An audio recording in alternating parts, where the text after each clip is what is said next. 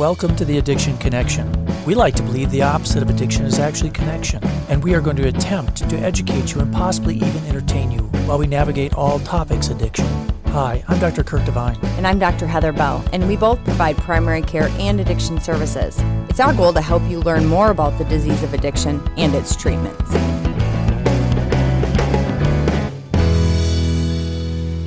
We're back. Look, two weeks in a row. Wow, we're stars. So this is uh, this is a fun talk. Super fun. You did a great job. Body stuffers, and You just noticed I complimented you, right? that's the first time in seven years. Um, so I do appreciate that. Uh, but this all kind of resulted from a number of phone calls I got over a period of a week or so, and I think you got one of them too. Somebody swallowing packets when they got arrested, and I and I was really uh, bothered by what ERs are- often do with these situations outside of the metros. Yeah, we just didn't really know. By the way, this is episode 68. We didn't really know what should be done. So mm-hmm. it's, you know, we got upset and then it was like, but what should be done? Yeah, I mean, my assumption was if somebody swallowed something and it was not clearly packaged well, that they should be observed. And it kind of turns out I was right, but Right. we're going to talk about that. Well, and how afraid for the nurses. Like, I remember the one nurse said, We have like four Narcans sitting and waiting for this baggie of fentanyl to explode in this human because that would be fatal, like immediately. no good. So, first, let's just start with some general definitions because I think it's really important that people understand. Mostly, we're going to be talking about body stuffing. And body stuffing is when somebody gets pulled over and they start swallowing some packets that they had in their pocket, uh, kind of to avoid arrest, right? You don't want to have this stuff in your car. Right. Whereas body packing is is what you think about when you know you have drug mules and people. I don't know if that's politically correct, so I apologize. But if you have people Transporting? transporting drugs, especially across the borders, especially you know to bring it into the bring country. it into the country, and so they usually have a lot of it. Um, but the difference is, is this is a totally different reason. Yeah. And then I came across something that was really pretty interesting another term called parachuting. And parachuting or bombing, it's sometimes called. I love that. Yeah, I've been out bombing. Um, I wouldn't use that in public. Yeah, I'm my voice can still go kind of low since I've been sick. Um, but this kind of take this involves taking these packets and then maybe making little holes in them so that um, so that you kind of get that extended released experience, right? Fun. Yeah, it doesn't sound like a real like it's not highly scientific. It doesn't appear. No. Toilet paper is another fun one or common one because it would gradually dissolve. That's like the whole purpose. Um, I've Yeah. heard this though, especially with meth, because people think if they put it if they put it in the toilet paper and swallow it, not only is it extended release, but they think it's going to protect their teeth, which is not how that works. Nope. But that's what I have heard. So, who does this? Well, as I said during this first talk we gave this, it's sixty percent men. That's because, well, men don't think well. This was actually from 43 cases. Actually, this is a study from 2016. We're not making this up. Yeah, and uh, this was actually uh, an article in uh, Clinical Pharmacology, and they talked about 43 cases and of of stuffing, and average guy or that was doing this about 28 years old, um, and, and more than uh, well, not more than half, almost half of them were actually felt to be recreational, where people found uh, with stuff in their stomach. So more parachuting type thing. yeah, it was more of a parachuting episode as opposed to a stuffing episode. But, over half Yeah. had serious complications. Yeah, so this doesn't just go away often. Uh, but I thought it was interesting that when people are parachuting, more often they're doing MDMA. But in fact, if they are stuffing, it's typically methamphetamine or cocaine. And but do recall that this data is through 14. So I, you know, I'd be interested to see what is the most common drug that is done now, Yeah. especially with the rise in synth- synthetics and then even more meth because of the higher drug charges. Yeah, and when you look at parachuting, most often they're using like cigarette wrappers or plastic bags, um, and and often again the toilet paper. Uh, when people are swallowing packets, almost always those are typically little paper bags or other things, and we'll talk about that in a minute, or plastic bags. So overall, the epidemiology, except for this one kind of case study report, is there's limited data on the frequency, um, and there's just more case reports. Yeah. So how do you diagnose this? Oh man, it's best that the patient just tells you. You know, if they if they tell you, there's a lot of things that you really want to know. Right? You want Right. to start with, hey, how many of those things did you swallow? That might be important. You know, what time did you do this? You know, was it? Well, it's interesting because I just got a phone call yesterday. Somebody was they had listened to the talk, and they had a patient come in and said they'd swallowed packets hmm. four days ago. Okay, well, Yeah, and the now they were concerned that this person was, and it was methamphetamine, but the person was not having a toxidrome. So, well, and you just worry about a bowel obstruction in that patient, which we'll get to. yep, But then obviously you want to know what drug they swallowed because obviously if it's fentanyl, it could be fatal uh, immediately. But I mean, cocaine, and I've got to think that if cocaine ruptured, you could have some significant bowel ruptures with the the vasospasms. yeah, and it's important to know how well it's wrapped, right? I mean, that's going to be that's going to be important. You know, what was it put in? And it's interesting if you look at the contrast between uh, people who are packing or stuffing.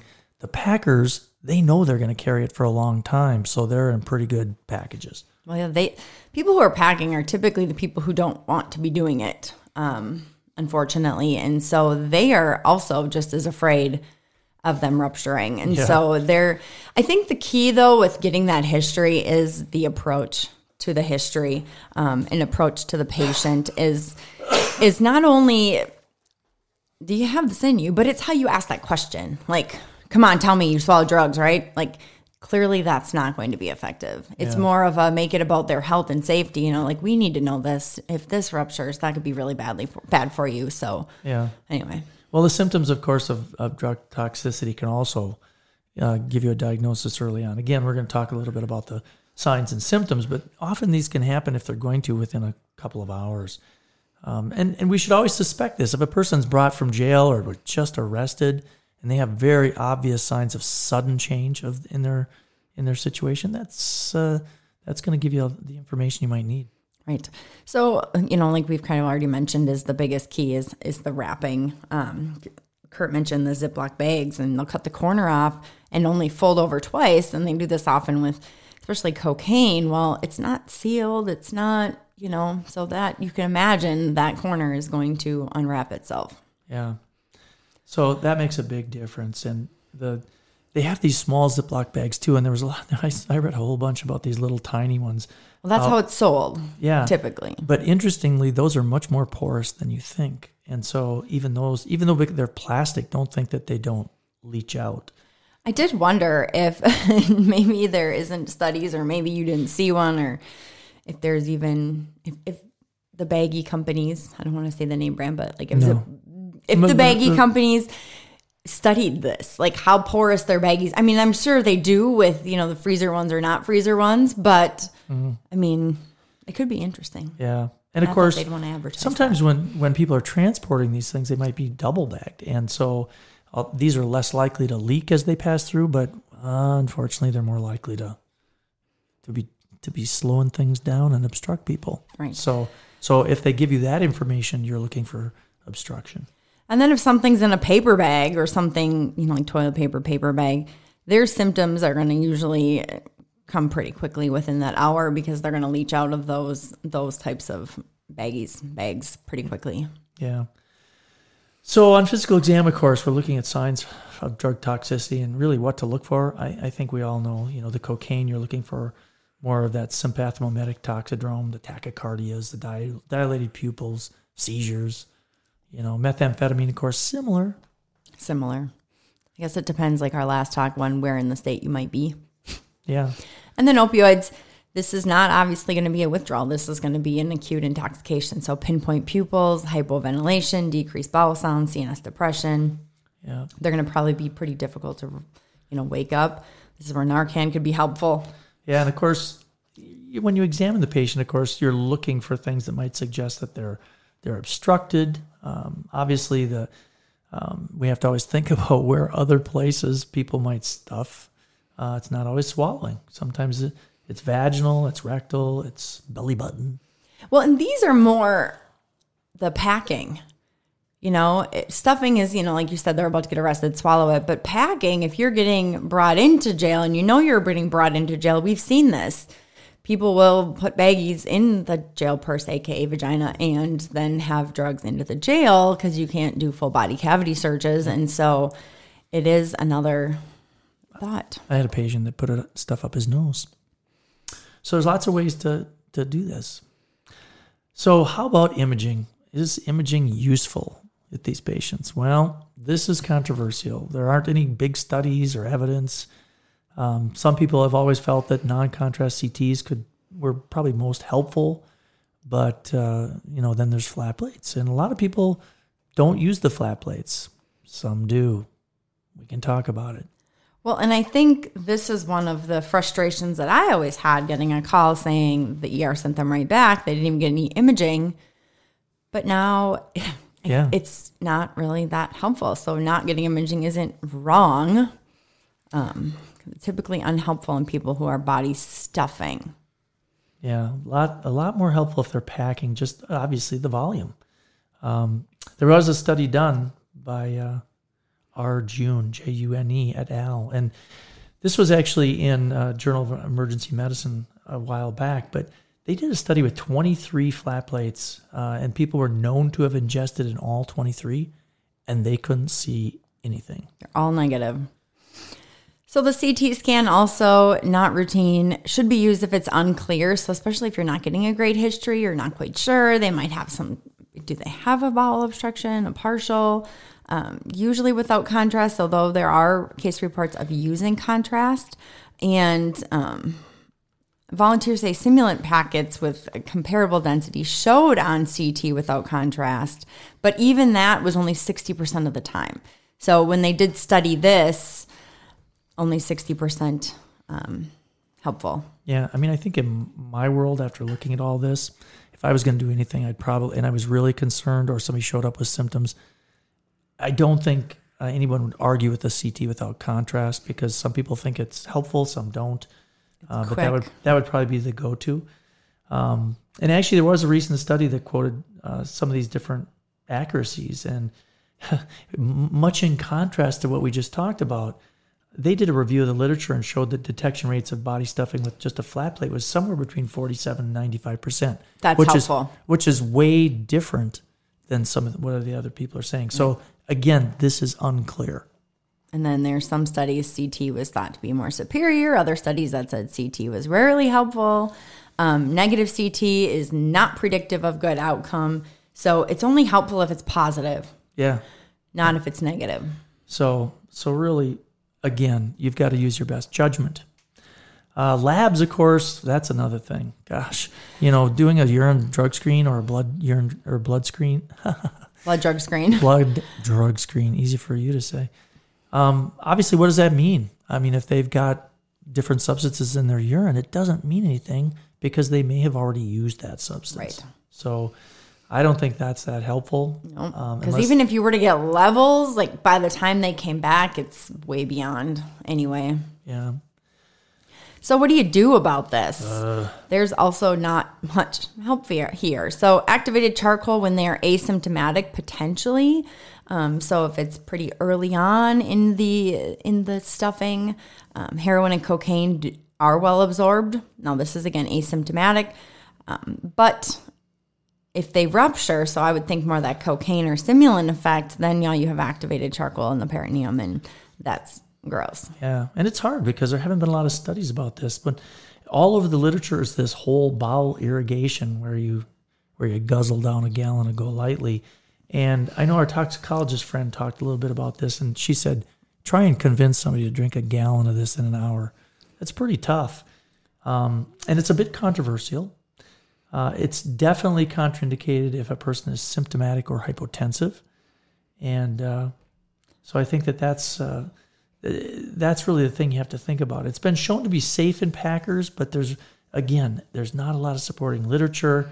There's a lot of case reports. Um, Well, there's still retained packets. yeah, so it's it's really again, it's one of those things that you can recommend, but I st- we're still waiting for that big study. So I like this thought on endoscopy because, you know, I've had patients who swallow lots of things, razor blades and paper clips and all sorts of things. And endoscopy can be helpful because if it's still in the stomach, which those things typically are for a bit, um, that's easy. But when it comes to stuffing, even the European Society of GI Endoscopy like says no, like don't do it because you just observe. Because I mean, if you think about that, these are not. If we're worried about these baggies or packets leaking, they have to go in with these like grabber things, and they're not. You know, how do you know that they're not going to cause the rupture? Yeah. And of course, there has been a study where they looked at 132 packers and stuffers, and they basically showed that the management of these patients, if it was fairly, um, you know, just observation, it's rarely associated with ser- serious complications. Although, uh, on the other side, I can't tell you how many case reports I've seen of disasters, but um, some people have suggested, and actually, I saw a review of the, or kind of a review of some of the uh, literature where endoscopy was suggested for small numbers of packets. Um, but again, the biggest risk being that you pop a hole in it. Right. Now we got a problem.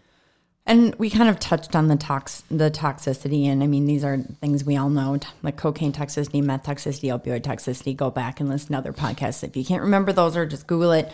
So we're not going to get into that. But patients who are symptomatic, so they're going to be symptomatic based on what substances was in there. Obviously, if they don't, they're unresponsive, or if they can't talk to you, you might need a surgical consult, especially if you're worried about some type of a rupture. Now, if patients are asymptomatic, uh, kind of the general rule, it appears to be observation somewhere between six and 24 hours. Um, and at that point, if they have a small number of packets and that's considered less than 10, uh, they could be let go. Uh, one of the things to remember is that opioids, of course, can slow the transit and result in ileus. So that may extend the time you'd keep that patient. Well, and a, a person with an opioid, you're going to want to watch them a little bit longer, I would think, because you might have to continually give Narcan or Narcan drips if it's a slow leak. But then I also wonder if, I mean, if they're heavy opioid users already, they might already have a slow transit. And so would that take longer? But I think the big question is how about if patients are symptomatic? You know, when do they become symptomatic and, and really how quickly does that happen? Because that's really, I think, when we look at the observation time, you know, it's six to 24 hours is kind of the recommended. But there was one big study done. Well, it wasn't that big, but they kind of reviewed all of these things. And they really felt that, felt that if people were going to become symptomatic, it was typically within that first six hours.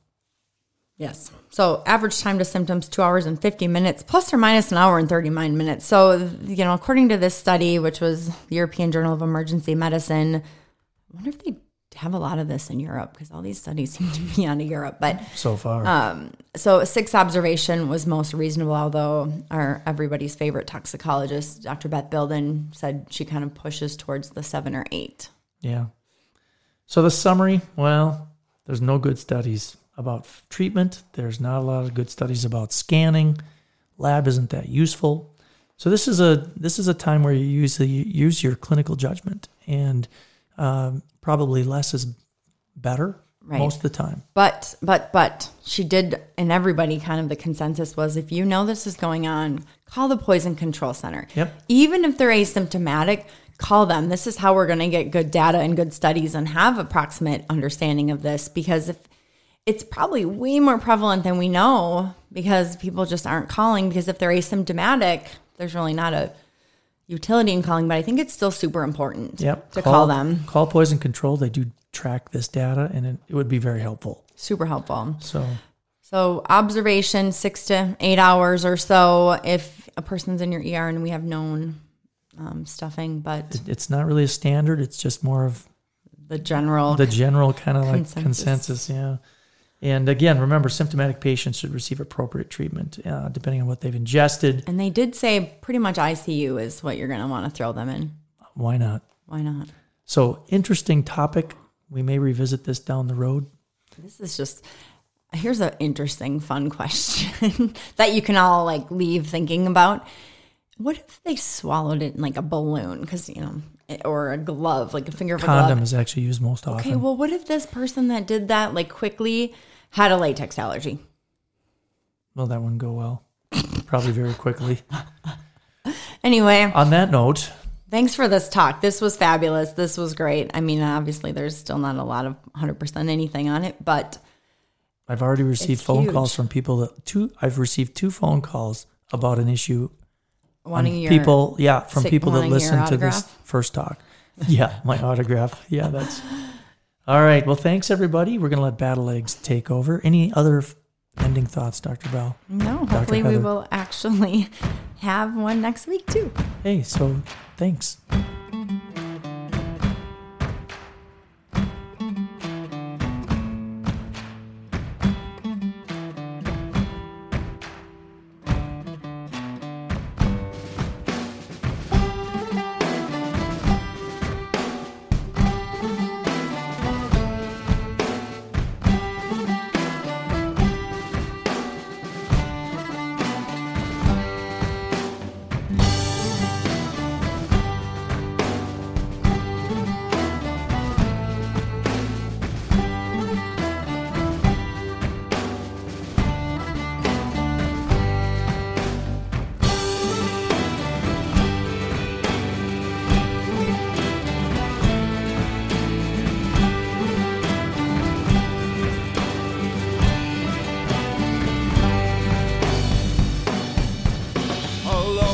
Ocean, exploring the coast, and trouble appeared off the boards.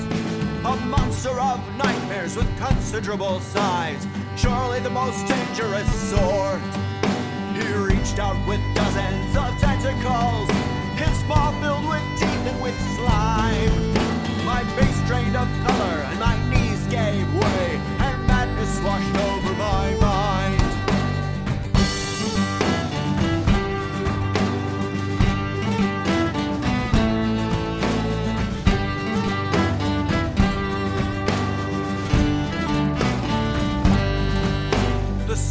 Went black and the waves hit the deck as the monster rose from the sea. The sign of the cross, a farewell to my ship as I shouted my terminal plea.